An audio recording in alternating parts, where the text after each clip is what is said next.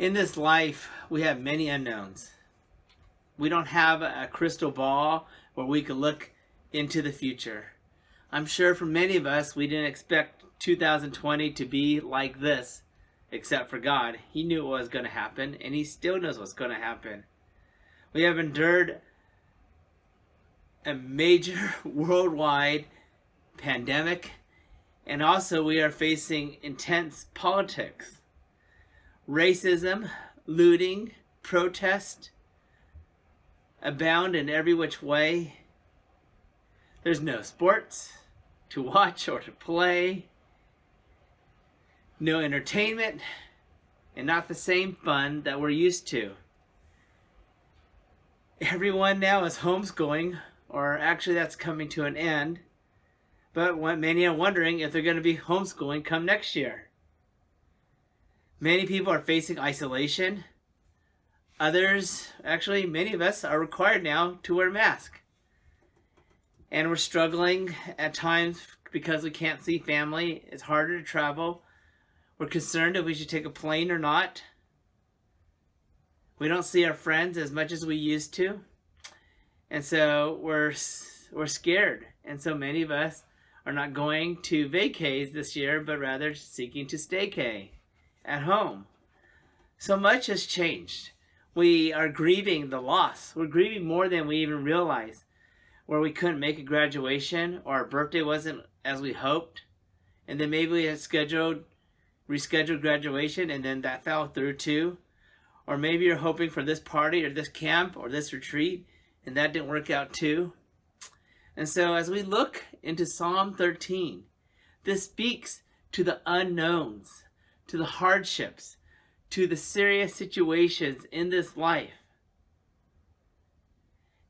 And it speaks to the occasion where God's divine response is not there yet.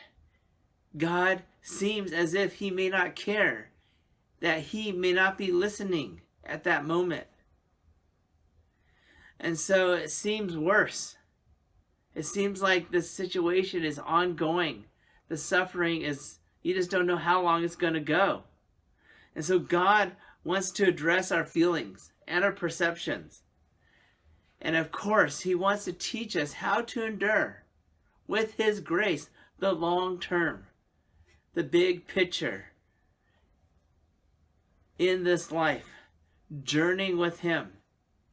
And so this morning, we are going to look at three expressions of a heartfelt prayer from Psalm 13 so that we can endure the unknowns of life by looking to God Himself and looking through the life of David.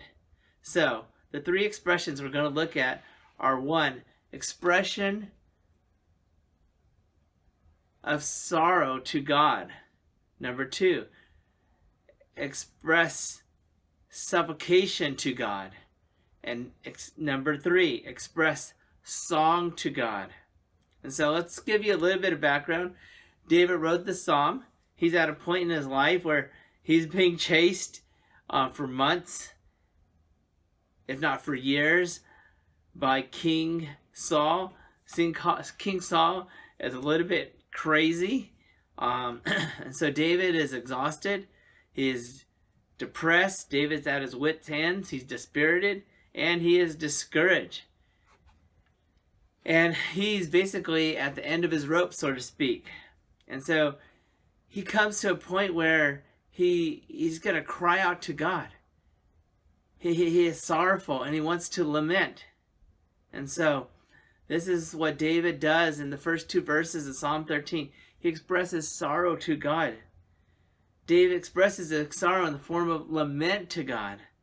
Biblical lament brings anger and protest and grief and hatred to our covenant God and before the throne of God. The God who promises, the God who remembers his people. Lament is a tool that God's people use to navigate pain and suffering. Many of us, I believe, are experiencing pain and suffering. The question is, have we used this tool? Lament is a vital aspect of prayer as we turn to God, as He enables us his people, God's people, to petition to God for God's help to deliver in distress and suffering and pain. And so if you look at the first part of verse 1, the psalmist fixes his eyes on God. Lament fixes our eyes and attention to God Himself. Many times we have a temptation when we're stressed or we're suffering to blame somebody. Maybe your spouse, maybe your friend, maybe your pastor, maybe your doctor, maybe your boss. I don't know, but there's a sense you don't you can't take it anymore and so you want to just give it to somebody else. And so what David does, he just takes it to God. It's okay. In fact, it's biblical to lament to God. He can take it. He already knows what you're going through. And so David begs this question and says to God, How long, O Lord? It's been going on for a while. And so David steps into this deliberate act of prayer, a discipline of prayer, to pause and look to God. He's not exercising a victim mentality or a knee jerk reaction. He doesn't have a shallow spirituality or a casualness to him or don't care attitude. Rather, he's honestly looking to God and he opens up in a lament and he's looking to the one who knows everything and is with him. And so I want you to know that lamenting is spiritually healthy you know that you're not doing that well spiritually when you seek right away to blame somebody or displace your anger. Yes, I understand there's a place to share. I understand there's a place to bear one another's burdens. But the people around you is not there for blame shifting or for displaced anger. That is sinning against your brother and sister, but I want you to know that God is there for you. And then on the last part of verse 1, lament wonders about God's care. When you're suffering, you're wondering at times, does God care for me? And so David asks this very same question. He says, Will you forget me forever? Many months and years have gone by. And he's wondering, Lord, have you forgotten me since it's been so long? You're not answering my prayers. And Saul is still chasing after me. And I'm sick and tired of it. And he asks the next question How long will you hide your face from me? Well, where is God listening? Is he paying attention? And so we are now in month four of COVID. We don't know how long it's going to go. We don't know when churches will fully be able to meet back. We don't know when life will return to normal. It probably won't. Some scientists say that COVID is not going to change. It's, it's here and it's part of our life from now on. And so that that's this reality. We just don't to know what level it's going to be at, but it's here. And our lives are forever changed by it. And we are also in the middle of and struggle of this battle and fight and, and learning process and struggle over police brutality and reform that needs to take place there in the right way.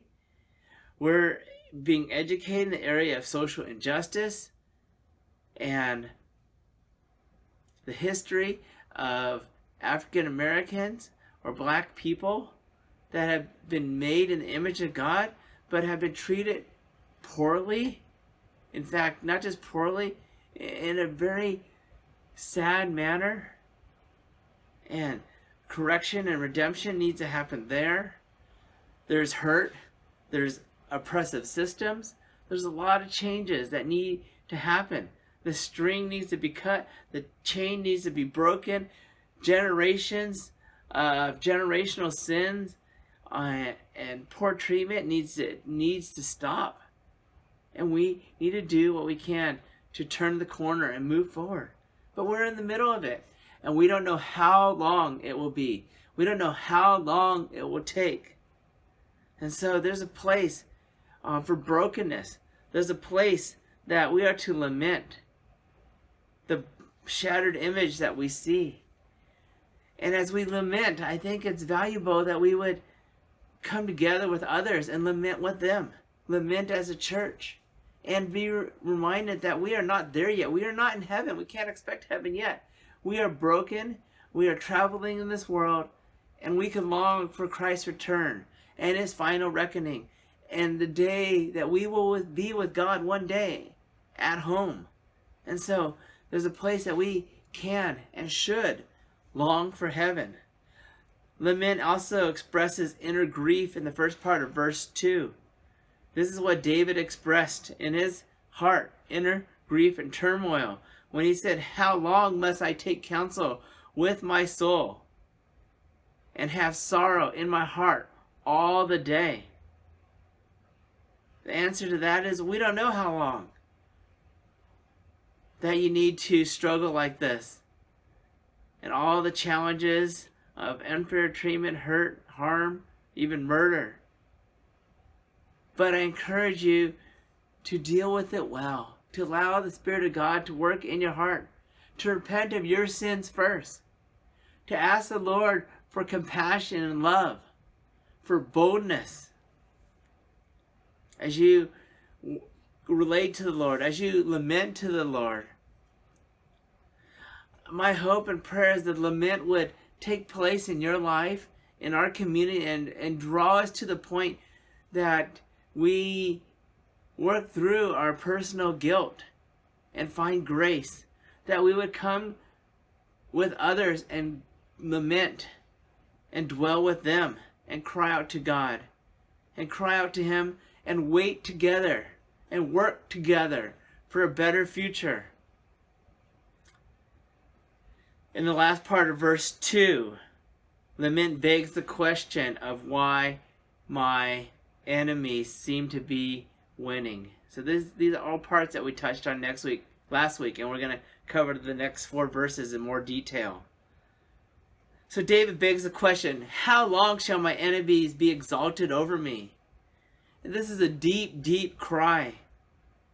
As David, I think, is deeper and louder as he laments. He's not getting louder because God cannot hear him or because God is deaf, but he gets louder because this is painful. It is deep. It resides deeply within him. And so he cries out to God, asking God, How long will this be? When will you prevail? And we know that God is not slow. We know that God is working out things according to his perfect timing and his perfect will. And we need to remember that. And it's a it's a longing for the church today to be all that God has called and saved it to be. To be a powerful salt and a bright light in the midst of the city. Now until Christ returns. And so David now shifts from expressing deep pain, sorrow, and lament to expressing supplication to God. David goes from taking his eyes off himself and the, the pain in his heart, and now he shifts it to prayer. He's able to settle down his emotions and channel it into prayer. Deliberate, rational, and thoughtful prayer to God. In verse 3, David prays a very honest and short prayer. Consider and answer me, O Lord. He's praying to the Lord and says, Consider me, one of your children, and answer me, O Lord. The last phrase is key. He says, Light, his, his prayer request is, Light up my eyes. Light up my eyes. He knows that his eyes are darkened and he's not able to see everything that God wants him to see and understand at the depths of his, his soul and his spiritual life, to have the eyes of God, to see the things that God wants us to see. And then David says, Lest I sleep the sleep of death. In other words, encourage me. Help me to cling to you. Help me to believe in your promises and goodness. Lest I, I just die and go to the grave. David was spent, he was worn out to the point he was afraid that he would bring to him early death. Again, um, I want to focus in on what David is praying for that his eyes, God would light up his eyes. And so, what does this mean? Well, first of all, I want you to see that David is talking to God himself, the covenantal God, the God known as Jehovah Jireh, the God of promise and provision, and the God who's also understood to be Elohim, the God of divine power, would open up his eyes, restore his eyes, grant a restoration, a sparkle to his eyes. Literally, this means to brighten my eyes. Is an idiom for the renewal of one's vigor, a resolve and passion for God. When Jonathan was out of energy, he ate honey and felt refreshed my encouragement to you and I is that we would taste and know that the Lord is good, that we would eat bread, divine bread, His manna, His truth, His daily bread for us, and that we would be refreshed. I think many of us are finding our discouragement and our our suffering because we're not looking to the Lord. We have stopped praying. We're not taking in His truth. We are dry we find ourselves in a desert. Yet God wants to offer you refreshment, divine refreshment. He wants to offer you living water. He wants to be the bread of life to you. It was and is the Lord who provided grace and opened his spiritual eyes to experience God's mar- marvelous grace, power, and experience divine enablement and refreshment in this serious suffering of unknowns in this life. It is God who sustains us in the valley of life, in the midst of world pandemics and many other hard and difficult situations. David goes on and prays and expresses his heart desire to the Lord, again saying, Consider and answer him. In Psalm 13, verse 4 Lest my enemies say, I have prevailed over him, and lest my foes rejoice because I am shaken. So notice David's prayer. He's struggling. He's wondering if God has abandoned him. And David's starting to believe maybe God has abandoned me. The odds look stacked against me. His army is bigger than mine. I can't run forever like this. And so David is praying that God would open the eyes of his heart that he may see. David is seeking God's face and God's perspective and God's timing, God's will for his life. And the perspective is a little bit like this. I don't know if you've ever played the game of checkers, whether Chinese checkers or I don't know if it's your American checkers, but you usually have a checkered board is what I'm used to and there's black and white or white and red or black and red checkers. Um, as a kid I used to play this game quite often with my brother and very often with my dad to the point I was I thought I was pretty good. Um, so when I was in sixth grade we had a checker tournament and we we had the average math students play against the advanced math student in a, in a tournament style until we worked it down to the the best of each class would play against each other. And I remember playing and thinking, you know, I'm going to win this. And so um, I remember playing this game in such a way that I would sacrifice people so I could get ahead or get double jumps. And so as I was studying for this I found out there's a story about an up and coming checker player. He's a young man. He was literally beating everyone in sight, and at he's at a point where he thought he could beat anyone. So he, he wanted to face the best checker player, the legend, and so he headed to Chicago with this in mind to to beat the best checker player. And so the young player, as as they battled each other um, on the checkerboard, was knocking piece after piece, one by one, one by one, of the legend. And it looked like the legend was going to lose. He was down to two pieces. And then the legend made a move. He jumped and he jumped and he jumped and he jumped and he went from one side of the board all the way to the other, knocking out four or five checkers at one time. And he said, Crown me. And then he used his only other man, he only had two men left. He deliberately sacrificed one to set up his opponent, the younger guy. And then he got his king and jumped jumped all over the table and knocked out the rest of the, his opponent's checkers in literally one other move. So basically in two moves he annihilated his opponent.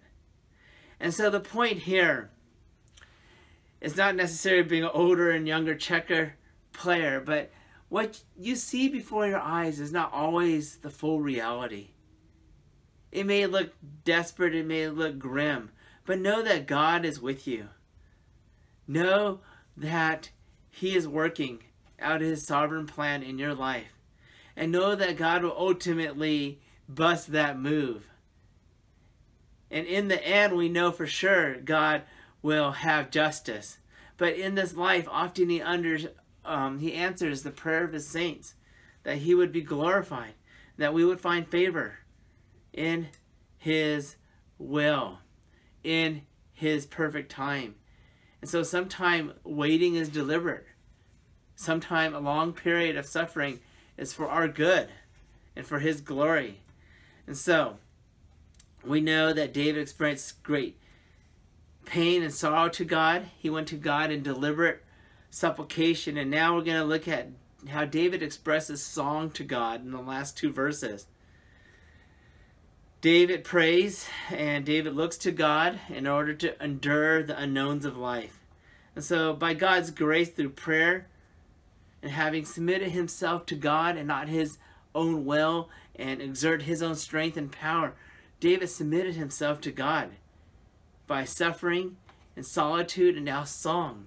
David moved from tears to truth to triumph by faith in with his covenantal God. So we see the faithfulness in David's life as we come to the last two verses of Psalm 13. David's sadness was transformed to song because he refused to wallow in self pity, to rely on self, but instead this is the key, I believe, to enduring the unknowns of life. Verse 5. He says this, But I have trusted in your steadfast love. He leaned, he had confidence, he relied on, he hoped in. He placed his faith and confidence in God and his steadfast love, his enduring, ongoing, eternal love. He experienced that in the midst of a painful and hard season of life in which we find ourselves in too, to different degrees. But it's been hard for all of us in different ways. And I believe it was at this moment David's heart was not hard but happy. His heart was not sad anymore but satisfied in the Lord's timing and the Lord's plan and the Lord's grace and the Lord's character. He was able to rejoice in God's big picture and sovereign plan of salvation in this life and the life to come. David made a choice to rejoice in the Lord and in his plan. And so, if you let your mind wander, it typically wanders away from truth. And then you buy into lies and you think the worst of things and the worst of other people at times and you may get discouraged and you may become depressed. And so I want to warn you of that temptation that's out there and that Satan wants to expose in your life. What kind of salvation are we talking about here? There are, I think, many options, and I think maybe all of them are in play. Is this salvation of sin? Sure, I'm sure there's doubt and worry and fear in David's life, so maybe it's that sin that's being relieved. What is this salvation from himself? Sure, I'm sure there's things in, in, in David's life that he needs to be spared from. Is this salvation from Saul? Sure. Um, he needs a salvation from Saul in this sense because David is a future king that God anointed. So David cannot die now. To f- David needs to stay alive. God needs to spare David, so one day he will be that king. Is this salvation from suffering? Yes, one day, according to God's perfect time, all suffering will come to an end when Christ returns and we die and we join him in glory. But in this life, God calls us to suffer. Suffering is part of God's will. God gives us grace in our suffering. God gives us hope in suffering. God also gives us one another in our suffering. And so David can sing according to Psalm 13, verse 6. In all this, David says, I will sing to the Lord because he has dealt bountifully with me. The Lord showed his faithfulness to God. Let's think about this. Is David able to sing because his circumstances has improved immediately? The answer is no. Saul hasn't left. His bullies are still being bullies. They still want to kill him, so the answer is no. Does, does Saul die and somehow things are better at this point? I don't think so. Did David get a newer and bigger army or some better weapons? The answer is no. Nothing has changed circumstantially better or more in favor for David. So what has changed? What has changed is over the last five verses, over a period of time, and prayer and lamenting and trusting in the Lord wholeheartedly. And something happened in verse 3 and 4 with David's relationship with the Lord that David now has a different perspective and outlook on his future. Why? Because what the Lord has done in his past.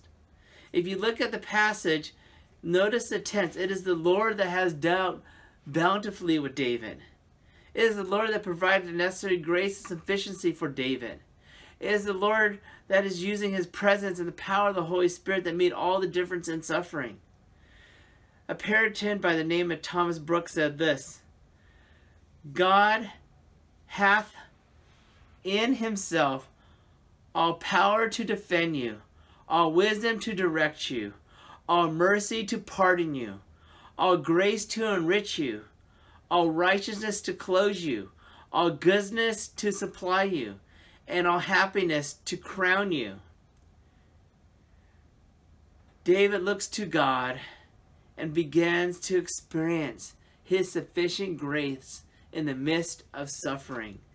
And so, because of this, you and I and David and all the saints are able to endure with his grace to face the unknowns of this life by trusting in him.